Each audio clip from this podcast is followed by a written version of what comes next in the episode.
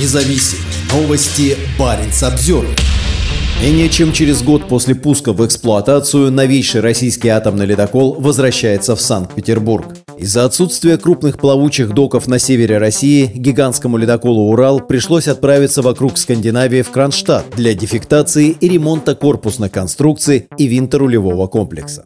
Зима и весна для единственного в мире гражданского атомного ледокольного флота оказались напряженными, в том числе и для самых мощных судов последнего поколения, включая «Урал». Прямо из Карского моря ледокол направился в сторону Санкт-Петербурга без захода на базу обслуживания в Мурманске. В пятницу Урал находился в проливе Скагера, проходя датские воды перед входом в Балтийское море. В конце ноября прошлого года 173-метровый светло-голубой ледокол, настройка которого покрашена в цвета российского триколора, совершил в этих водах свой первый рейс. Изначально Урал должны были сдать в 2020 году, но пуск в эксплуатацию перенесли на 2022 из-за проблем с поставками паровых турбин. Ранее Россия покупала турбины для ледоколов у Харьковского турбинного завода в Украине, который по понятным причинам больше не поставляет оборудование соседней стране-агрессору. Хоть Мурманск и является базой атомного ледокольного флота, а также крупным транспортным узлом Арктики, здесь не хватает подходящих плавучих и сухих доков. Ситуации на севере не помогло и затопление огромного дока ПД-50 на судоремонтном заводе номер 82 в 2018 году во время ремонтных работ на авианесущем крейсере «Адмирал Кузнецов». У Росатомфлота есть контракт на поставку нового большого плавучего дока из Турции к декабрю 2024 года. Но пока для осмотра и ремонта подводной части корпуса новейшим ледоколам приходится ходить в Санкт-Петербург. В Росатомфлоте сообщили, что док меньшего размера на базе в Мурманске этим летом будет использоваться для ледокола «Ямал». Также на доковый ремонт в него встанут ледокол «50 лет Победы» и мелководные ледоколы «Таймыр» и «Вайгач». Как Баренц Обзервер сообщал ранее, зимний сезон 2022-2023 годов стал самым загруженным для атомного ледокольного флота с момента распада Советского Союза. Путин и российское правительство уделяют большое внимание перевозкам в Арктике, так как потеря из-за санкций Европейского европейского рынка замещается азиатским рынком, куда сжиженный природный газ отправляется газовозами. Урал – третье судно нового поколения мощных ледоколов. Сейчас идет строительство еще двух судов проекта – Якутии и Чукотки. Их ввод в строй даст дополнительный импульс российскому экспорту углеводородов по Северному морскому пути с севера Сибири в Японию, Китай и Индию.